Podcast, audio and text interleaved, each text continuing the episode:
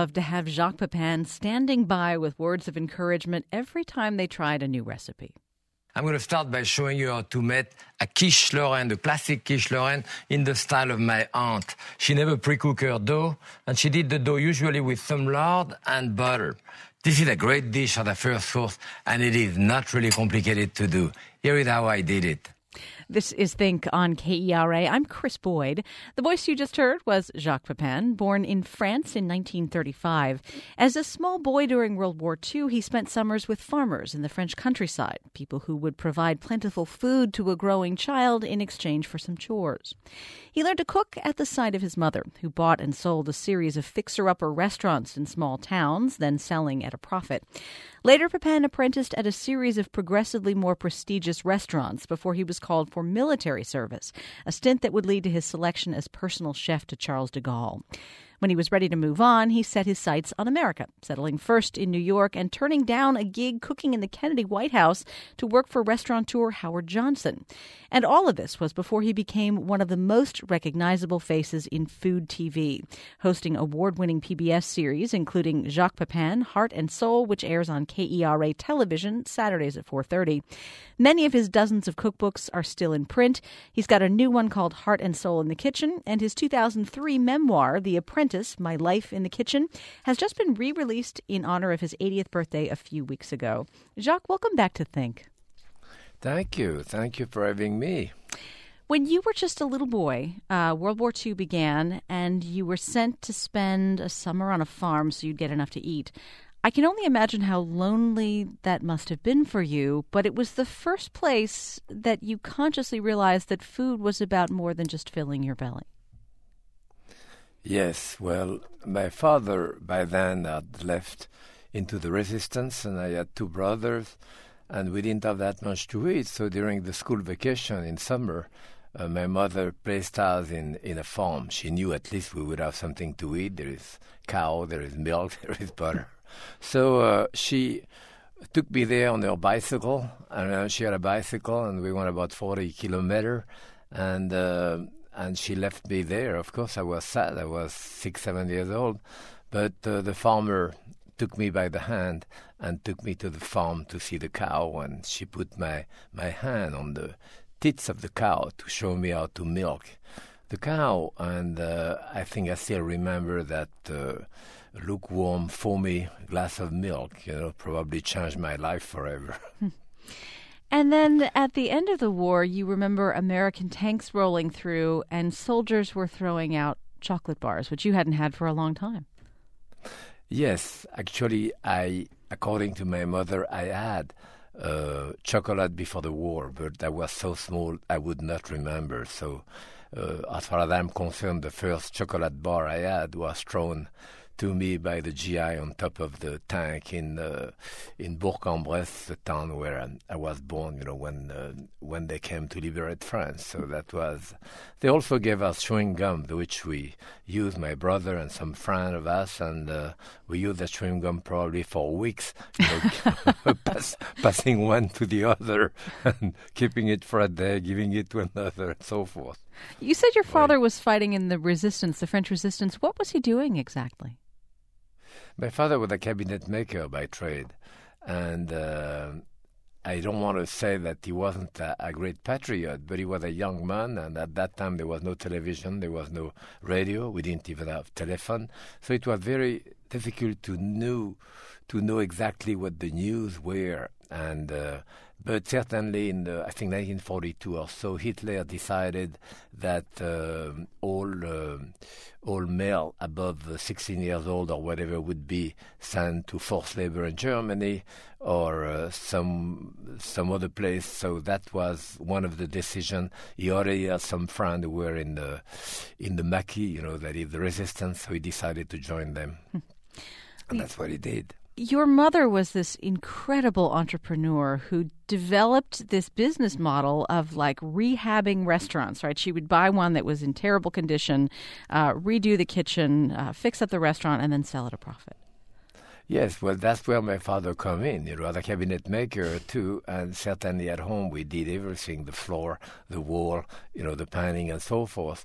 And she go to the market, and I took in the habit of going to the market with her when she had the small restaurant in Lyon. My two brother and I, we didn't have a car, so she went to the market at like 7 o'clock in the morning, so we went with her before school and walked the market, which was an open market along the river, and brought back the food with her because, as I said, we didn't have a car, and then went to school. So she would walk the market one way and buy on the way back, keeping in mind that that seller may have had a case of mushroom which were already black, and she knew it couldn't survive the day to have it another day, so she tried to get it at, you know, at a discounted price. And then she got home, she got to the restaurant, started peeling her vegetable, and did her lunch. And she didn't have a refrigerator either. She had an ice box, meaning she bought a block of ice every day for her, for the fish and the meat. At the end of the day, it was melted. And so everything was new every day. At that time, everything was organic, everything was local. And I'm sure she would have liked to have a refrigerator to keep the food, but everything had to be redone every day. That was the way it was. Well, that sounds so exotic and romantic to us today, but you also remember just being struck the first time you walked into a gigantic American supermarket, an A&P. Yes, that was my first year, my first month, maybe my first week in New York, yes. I remember on First Avenue in New York. I think it was D'Agostino's brother or something. Mm-hmm. But I remember packaging, and I remember asking where are the mushrooms, and they say aisle 5, and that was canned mushroom. There was no leek, there was no shallot, there was no oriental vegetable, there was one type of lettuce, which was iceberg. On the other hand, there was great meat and lobster, and relatively inexpensive compared to French fries. So it was a different world, and I thought supermarket were a great idea.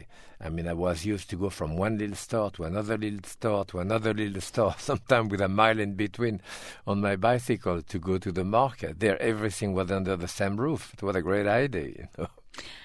When you went to apprentice in your first restaurant kitchen away from your mother's, you were just 13 years old, still in short pants, and you were actually sent on this crazy errand that would have been easier had there been a supermarket that you had to go to. Yeah, though, but those were and still are the rite of passage, you know, that you do. So you would send the new apprentice to get something which doesn't really exist. In my case, they sent me to get the weight for the souffle, you know. So they sent me to one hotel, which of course the chef knew. So when I get there, he said, well, we don't have it. We just gave it to that other hotel or whatever, which I have to run through town to another place, to another restaurant. And finally, you know, get to the last restaurant and say, well, we just got it, and watch out, we just wash it, and it's wet, don't drop it. Your chef called, he's not happy with you, you've been gone for like hours. So I was, I put the big bag on my shoulder, you know, and I didn't even look inside. And when I turned the corner of the street where the hotel was, I realized the chef and the other apprentice and the waitress were on the sidewalk waiting for me and laughing. I said, what's going on?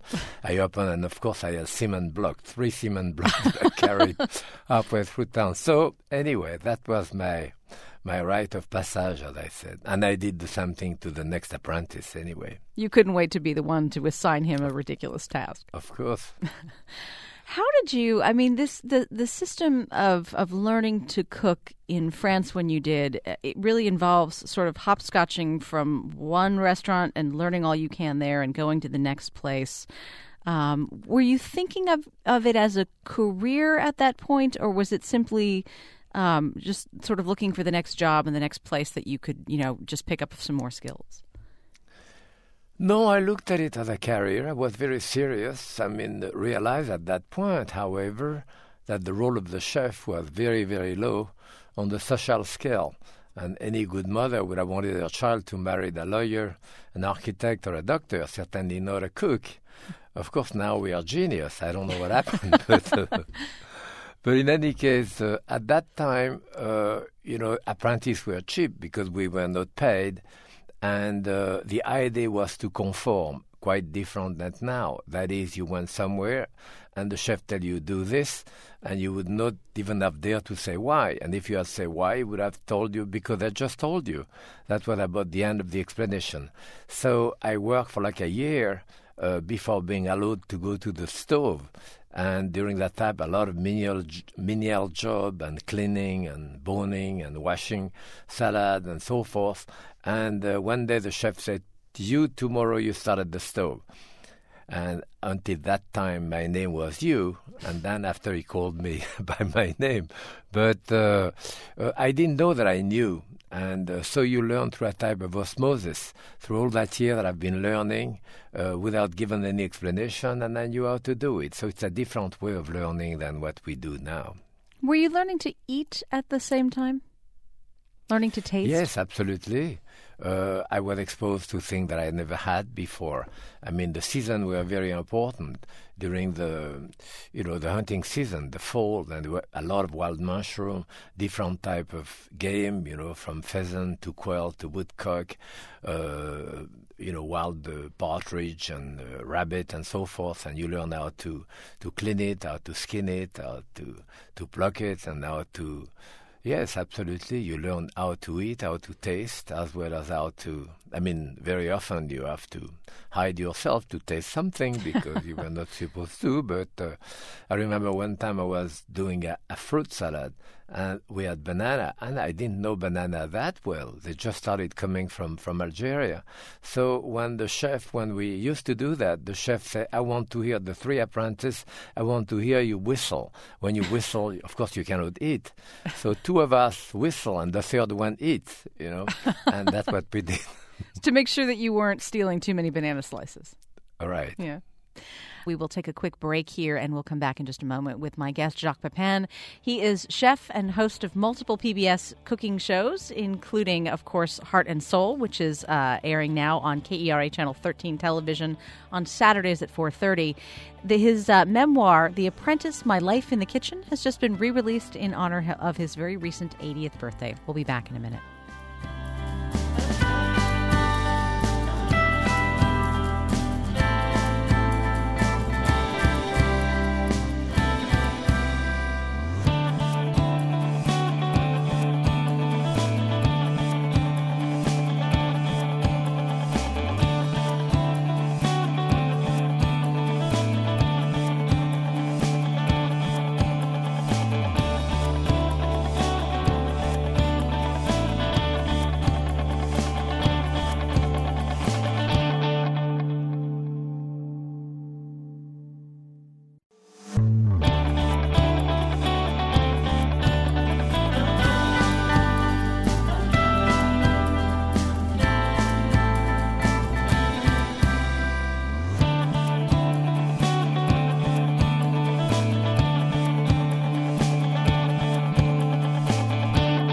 This is Think on KERA. I'm Chris Boyd, speaking this hour with Chef Jacques Pépin. He has a beautiful new cookbook out called Jacques Pépin, Heart and Soul in the Kitchen. That is corresponding to his new PBS series.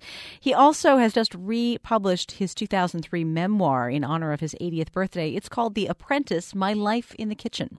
If you'd like to join us, you can call 1-800-933-5372. Jacques, we were talking about the lessons that you learned as an apprentice that you would want to pass on to students, and one that you would maybe save only for people who intend to become professional chefs? Yes, well, in America, and actually in France as well now, the process of teaching is quite different. People start not at 13 years old as I did. They usually start later on in life, and it's a different way of learning.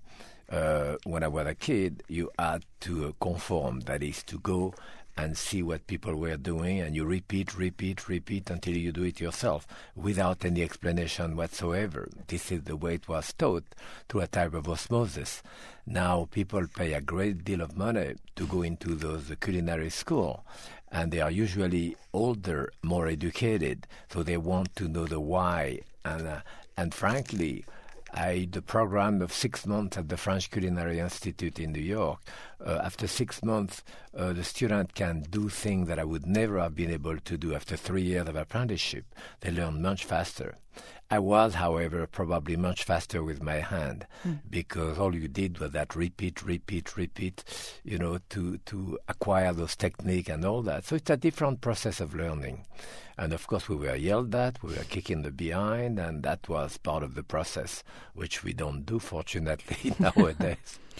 I watch your hands, though, and they just fly. And I would think that even though, you know, chopping, you know, pounds and pounds of something must get tiring, it's got to be a pleasure to be able to do that and to be able to trust your hands that way. It's true. There is a great deal of pleasure. I like to work with my hand. As I say, my father was a cabinet maker.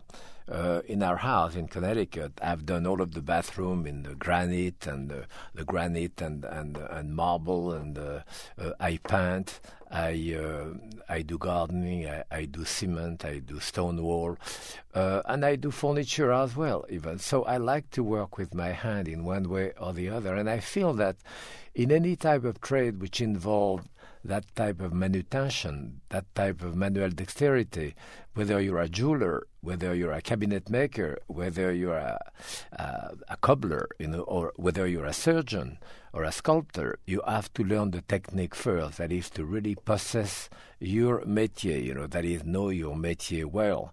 And then if you really have a very good technician, then you're able to work in production and supply a lot of people. And frankly, you're supposed to run a restaurant. That comes before the talent comes. And if you happen to have talents, if you have that knowledge in your hand, then you can take your talent on a higher level, you know. Do you, if you look at your hands right now in front of your face, is there one particular scar that always stands out to you, or do you have scars on your hands?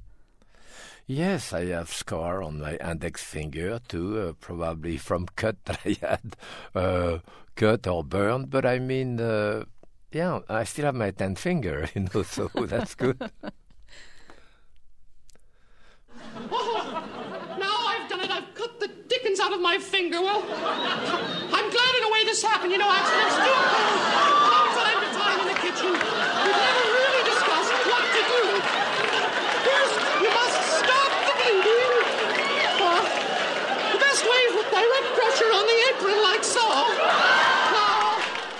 That, of course, is from the famed Saturday Night Live sketch. I think it was Dan Aykroyd playing Julia Child. But yes. But you were there when the actual incident that was based on happened. Yes, actually, I was doing a book tour. I had a book called La Technique and a following one called La Method, and that was in 1978. And I had been on the Tomorrow Show with Tom Snyder a couple of times, and he asked me to come on his show in Los Angeles. He was in New York, then moved on to Los Angeles, and it was for like an hour or even an hour and a half, just by myself. And he said, "Come, can you come with Julia?" And I said, "Absolutely." And Julia happened to live in Pasadena. That is, she was from Pasadena. She was in vacation seeing her sister.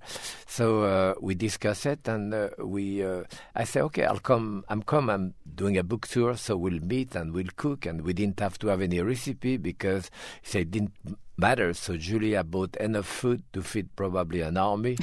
And I got laid there. They picked me up at the airport. They rushed me to the studio, and I had that knife that I had in my briefcase. At that time, you could take a knife in the plane because doing from one show to another, I would cut a tomato or do a roast with a mushroom or something like this. And I had a knife with me. And I brought that knife to the set and put it on the table, and it was maybe 5 minutes before we started. And Julia took that knife to cut a shallot and cut almost the hand of her finger, of her index finger. It was just holding by the skin. So I pushed it back together, and we put a towel around tight, and I said, "Hold it tight." And Julia was a real trooper. She said, "No, no problem, we go." And Tom Snyder said, "What are we going to do? What are we going to do?" And Julia said, "Nothing. We're going to cook. Jacques is going to cook. I'm going to taste. I don't want to talk about it." And we started the show, and actually one of the first things that Tom Snyder said, "Julia, would you mind if we tell people you cut your finger?" So the camera went onto her finger, and I think the day after she was on the Johnny Carson show, and they talked about her finger. And then I was with her on the Catherine Crosby show a few days later in San Francisco. We were supposed to do omelette, but all we talked about was her finger. But anyway, after the show, we went out and to the hospital. She had a few seizures, and we went to a restaurant that she had never been to, L'Hermitage, and we drank champagne until 2:00 in the morning. So she was a real trooper. Yes, that's a nice painkiller, I guess. Champagne until 2 a.m. So that was probably the genesis of that show they did on Saturday Night Live, you know, where she cut her finger. Yes. So you were drafted, right? You were required to serve in the French military, and you ended up cooking for a number of heads of state, including Charles de Gaulle.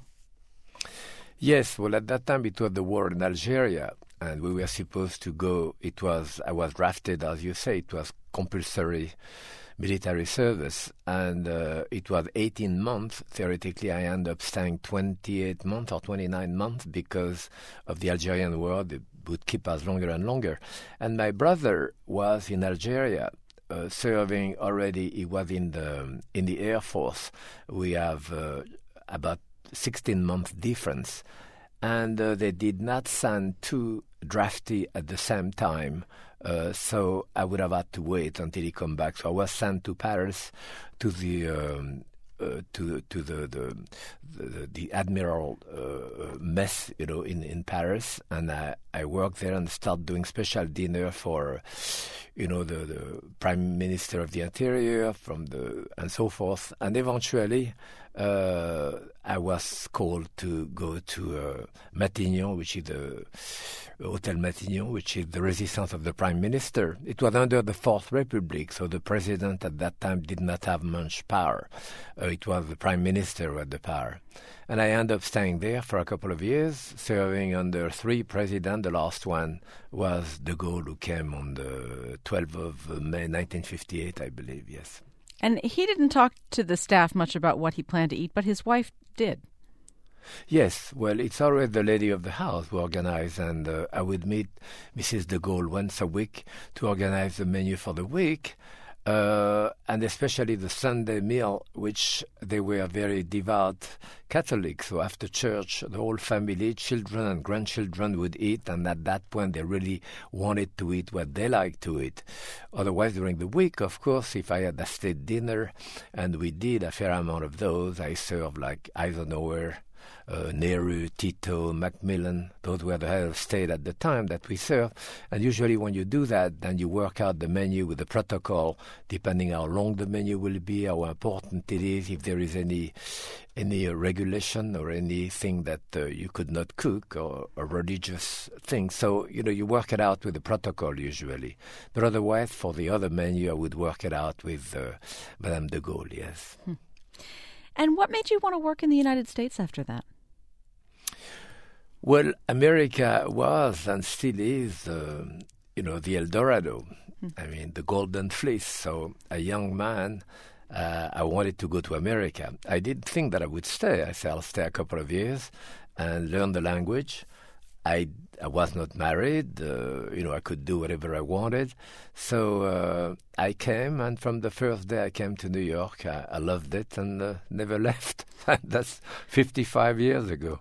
What was different about, I mean, you mentioned how different, you know, the supermarket was from the markets you were used to shopping in, and you had an offer to cook in the Kennedy White House, but there was another job that sounded like a better deal to you because you got to stay in New York.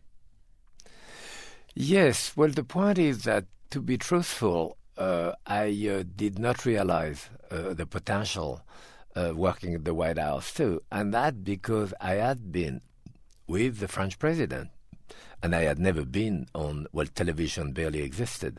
But I've never been on a magazine, on a newspaper. I've never had one interview in my life. That did not exist.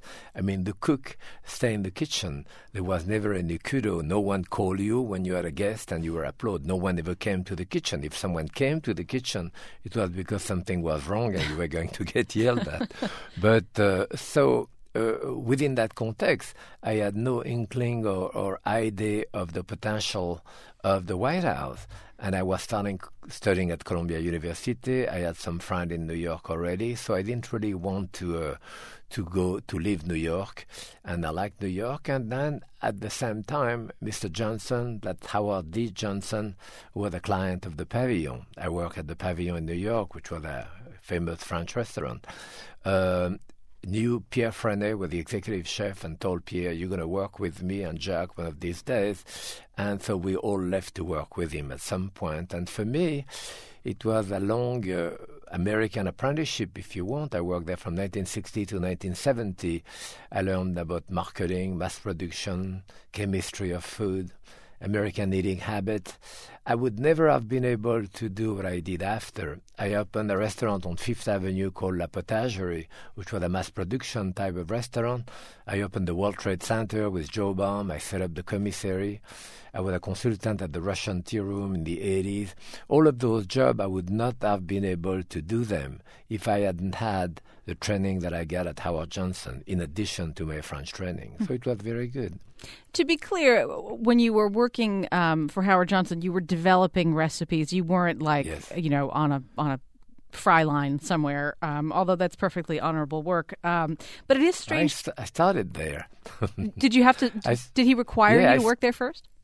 Yes, I started there in Rigo Park in New York. There was the biggest Howard Johnson there. I went 6 months behind the line there to learn how to flip burger and do things that.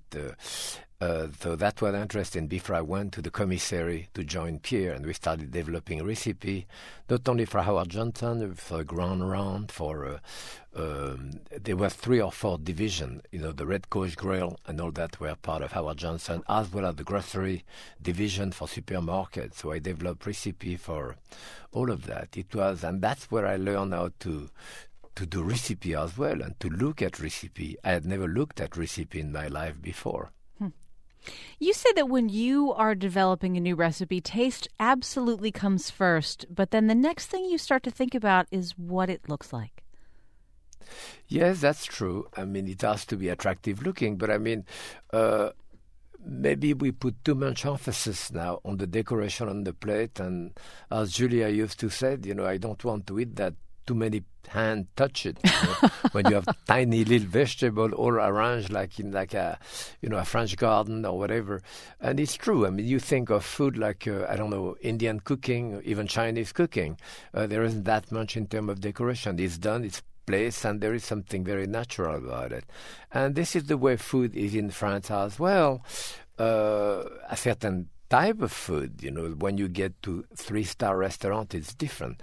But I mean, regardless, you have to secure the taste first. And if the taste is good, well, if it look good too, fine, so much the better. But it is not certainly my prime consideration. Let's go to the phones now at 1-800-933-5372. You can also email think@kera.org. And, of course, we are also on Twitter. My handle is @ChrisBoydThink. We are speaking this hour with Jacques Pépin, and here's our next caller. It's Robbie on the line in Plano. Hi, Robbie. Oh, hi. Thank you for taking my call. Sure. Hi, Robbie. Mr. Pépin, I understand you were a cook for Charles de Gaulle. And I read memoirs of Nehru one time where he mentions the wonderful food he had when he visited Charles de Gaulle. And I was wondering whether if you could have cooked for him, and if you, I know this was a long time ago, and what would you cook for a visiting head of state when you're you know, cooking for you know, the heads of state? Do you make food of their cuisine, or do you modify your own cuisine and make it accordingly? Could you comment on that? Yeah, that's actually a very good question. I mean, I am not going to try to cook as well as an Indian cook, and I will never be able to do the type of curry or thing that he does. And what you want to do if you represent a country, like if I were the chef at the White House, I would want to show my country, which in that case is America, to its best. So I want to present our food the way we do it here. But now there is nothing wrong by putting a little bit of an accent in the food to give you know, a nod of respect maybe to the visiting dignitaries. So, you know, if I may have done something totally French that I would do, but maybe put a little bit of a garam masala or maybe a little bit of a seasoning in one thing just as another appreciation, you know. I think that's the way I would do it. Something that tastes a little bit familiar, but you're really wanting to highlight the beauties of French cooking. Of course, yes. My guest is Chef Jacques Pépin. He is host of multiple PBS cooking shows, including Heart and Soul. He's got a new cookbook out by that name. And he has just republished his 2003 memoir. It's called The Apprentice, My Life in the Kitchen. If you'd like to join our conversation, we have lines open at 1-800-933-5372. You can email think@kera.org or find me on Twitter at ChrisBoydThink.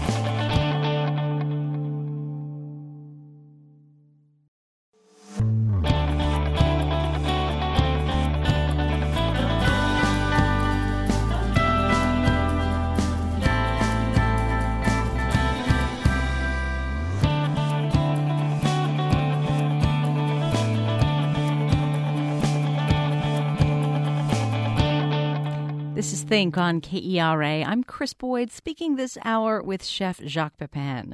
His series, Heart and Soul, appears on KERA Channel 13 television on Saturdays at 4:30 in the afternoon. He has just republished his memoir, The Apprentice, My Life in the Kitchen.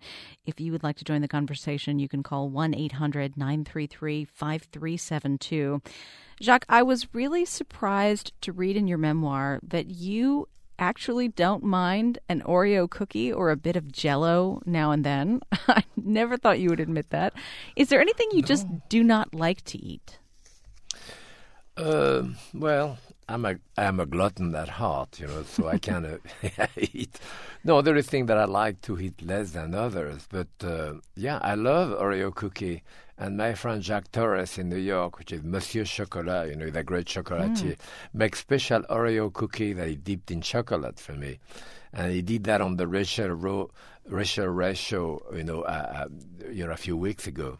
And, yeah, I love Jell-O, too. I always did. And other things, I remember when I first came here that first summer, I went with Pierre Franey over at a house in East Hampton, and he had kid. At that time, we were about 7, 8 years old, and his wife, Betty, was serving in the morning those little box of Rice Krispie and cornflake in a box with a dotted line that you cut and open the box and put the milk directly in it. I thought that was really neat. I loved it, too. Yeah, my grandmother used to buy us for those for us. They're so much fun when you've never seen one before. Yeah. You can't find those anymore. 1-800-933-5372 is our telephone number. Let's go on the phone to Valerie in Plano. Hi, Valerie. Hi. And hi, Chef Pépin. Thank you so much for everything that you have said and shared and for all your television shows and books. Thank you. You mentioned, thank you. It is a great privilege to speak with you. You mentioned Julia Child earlier. Of course, she was the face of French cooking for Americans before we got to know you. And I was wondering if you had any additional thoughts. I know you both said and wrote a lot about your relationship, but, you know, reaching 80 yourself now, if you have anything additional that's come to mind about your friendship with her. And then also was interested in your thoughts about the new faces going forward and who you think might be representing French cuisine going forward. Well, certainly I met Julia in 1960, so that's, I knew her from, I don't know, 45 years of her life or more. So we became very friends. And at that time, when I met her in New York in the house of Helen McCullough. Helen McCullough was the food editor of McCall House Beautiful. She kind of became my surrogate mother. She was never married to and would tell me, don't do this, don't dress this way. She spoke with James Beard every day for like 2 hours on the telephone. So I met James Beard within a few weeks after I was there. Then I met Craig Claiborne, who came to the Pavillon to do a piece on the Pavillon. And then I met, Julia at Helen's house. So I knew the trinity of cooking, if you want, within the 6 or 8 months after I was in America. So that can tell you how small the food world was at that point. And, Julia and I worked at Boston University together a great deal. She lives in Cambridge, in Boston, and I've been teaching at BU for like 32 years. So we used to, each time that I went to BU, and I cook with her, whether it's in her house or with the students. And so we are very friend and very comfortable with one another, meaning that we argue all the time and drank a lot of wine. That's what we do. You write that as a kid, you never thought of food being separate from wine. They were just things that were part of a regular day. Yes, that's true. That's a very good point. I think I mentioned that in my book, that a few weeks after I was here, I was invited by someone close to New York that I had met. I came on a boat, on the student boat. We were coming back from Europe, and he had two kids about my age, maybe a bit younger, and I went to see them a weekend. And I remember I came in the late morning. They picked me up, and it's very close from New York. I took the train. And around 11:30 in the morning, they said, "Do you want a sandwich?" I said, "No, not really. I'm not." In my head, I said, "I'm not going to ruin my lunch having a sandwich now. It's 11 o'clock. Well, this was lunch, which I did not realize. So anyway, we had dinner at night. And when they served the dinner at night, I still remember he did a pot roast in my honor, I suppose. And I look and see people eating. I was waiting for two things which I never realized before, always been on the table for me, which was a basket of bread and a glass of wine. And neither of those were on the table. But eventually, yes, I better start eating because, yeah, it was so much part of it. And now for many people, it is this way in this country as well. But it wasn't, half a century ago. I would imagine for you going out to a new restaurant when you're not, having a big night out, you just want to eat something and you don't want to cook yourself. I mean, are you ever tempted to go incognito because you're going to show up and the chef's going to hear that it's you? And sometimes you just want to get in and out and just have a meal. Well, yes. I mean, as I said, in Connecticut where we are our favorite restaurants, a small restaurant, and certainly one is a Chinese restaurant that we eat there maybe once a week or once every 2 weeks, which we love the food. So, they know us there and there is no fuss. Certainly, I don't like to have much fuss. I like to have very simple food. Especially as I get older, when you're a young chef, you tend to put more on the plate and add to the plate and make it more complex and complicated and another garnish, another. And when you're older, as I am, you tend to take away from the plate, to clean it up, to be left with one simple tomato, the right temperature, right from the garden, with a bit of coarse salt and a bit of olive oil on top, and you don't need any more embellishment. So, your metabolism change and you change. But usually, I would always go back to the food, that, you cannot escape your youth, who you are, and to the simple food with straightforward taste that I had when I was a kid, Let's go back to the phones. This time we have Ayoub on the line in Dallas. Hi, Ayoub. Hi, how are you? Very well, thanks. How are you? Thank you for taking my call, and it's a pleasure talking to you, Mr. Jacques. Hi, how are you? Good, thanks. Thank you for asking. My question is, I've been in the food industry for the past 25 years, and I've had a restaurant. Mostly I started with pizza, Italian restaurant in New York, upstate New York, and but I've had this desire to open up a fusion place. I can cook Chinese. I can cook. I'm not a certified. I never went to school, any one of these CIA schools or culinary schools, but I just have a knack for cooking because my mother, my sister, they always cooked, and I've learned how to cook, and I use all sorts of different things without recipes. I mean, I just, photographic memory, from Miss Julia Childs to Bobby Flay, who I've met in New York, a great guy, and Molto Mario and all these guys. I just want some sort of a ingredient or a formula to open up a fusion restaurant. Any thoughts there, Jacques? Yes, well, why not? You follow your passion. I mean, fusion is fine, but it can lead to confusion, because sometimes people expect to have something. If you go to your restaurant and you have a couple of very good dishes that you do, regardless of whether they're Italian, French or Chinese, people will come for those dishes and they want them to be there. That's why you go back to a restaurant. And one of the hardest things to do in a restaurant is to have consistency, to have it good each time and do that. You're not there really to express yourself. You're there to please your customer, I mean, in my opinion. And what you have to do to please your customer is make them happy. Now, there is nothing wrong about fusion. To a certain extent, this is what I do too, as an American cook now. But I mean, you do it not for the sake of being different. You do it for the sake of being good. That is very often when you have fusion done by a very good chef, then it is backed by many, many years of practice, and it's much more solid than it seems.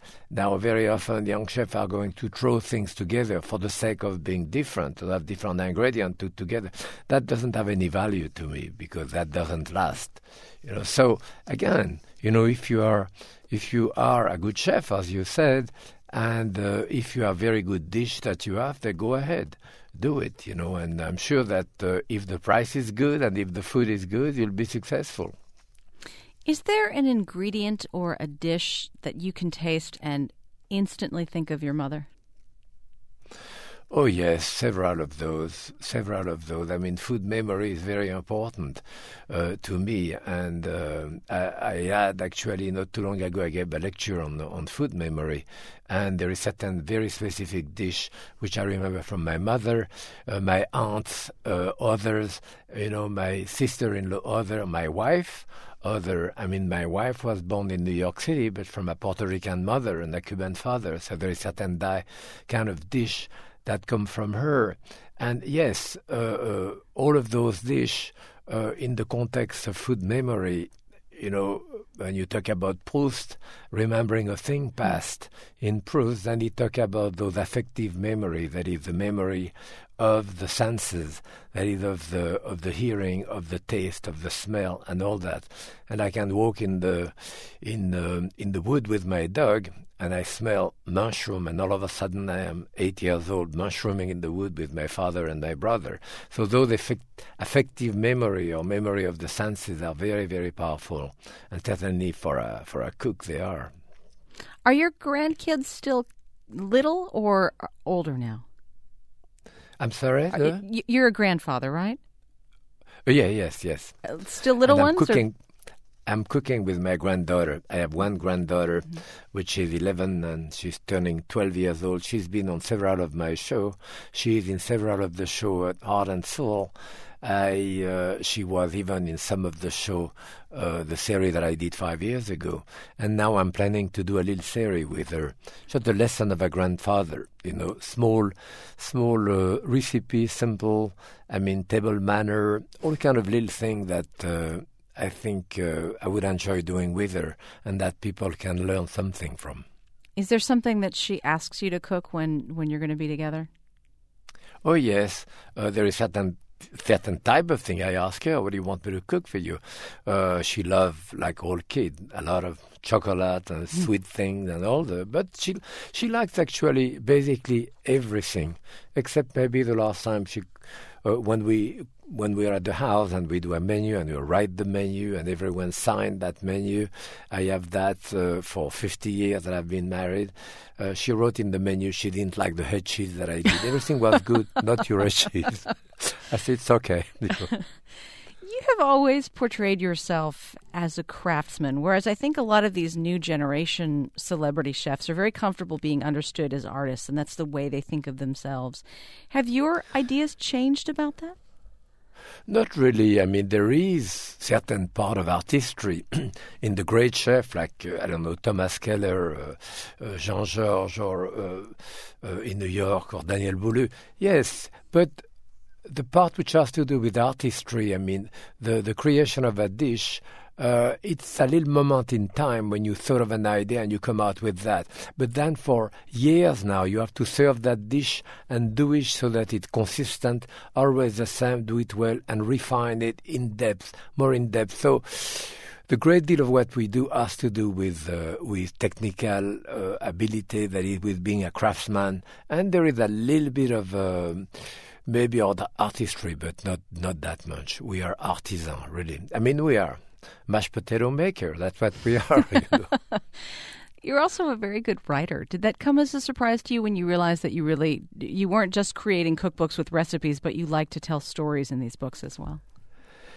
Yes, well, I like to teach. Unfortunately, again, which is my result of being in America, I went back to school for many, many years at Columbia University in New York, so I did further my education, something that I would not have been able to do in France, or not that I knew of. So that's, I'm indebted to that, to America, certainly. And I was pushed by Helen McCullough to start writing articles, and I did. And for about 10 years, I had a column in the New York Times and went on to write some book. Yes, it's something which satisfied me also. And I like to teach. Whether I teach, I used to teach, as I say, skiing. That's how I met my wife. But whether I teach skiing or cooking or any other things or gardening, it's the same thing for me. There is a process which is very Cartesian, of trying to break down things and make it simpler and explain. And I do enjoy that process. And I think that's what I am first and foremost. I am a teacher, cooking teacher. Chef Jacques Pépin's new PBS series is called Jacques Pépin, Heart and Soul. It airs on KERA television Saturdays at 4:30. His memoir, The Apprentice, My Life in the Kitchen, has just been re-released. Jacques, it is always a pleasure. I so appreciate you making time for us today. Oh, thank you so much for having me. And I hope you have better weather in Houston than we are in New York. It's cold today. Coldish here, too, but we'll survive. Have a great day. Okay. Thank you. Produced by Stephen Becker and engineered by Shelley Canavy. Lindsay Connect is associate producer, and Jeff Whittington is executive producer. I'm on Twitter @ChrisBoydThink. I'm Chris Boyd. Thanks for listening, and have a great day.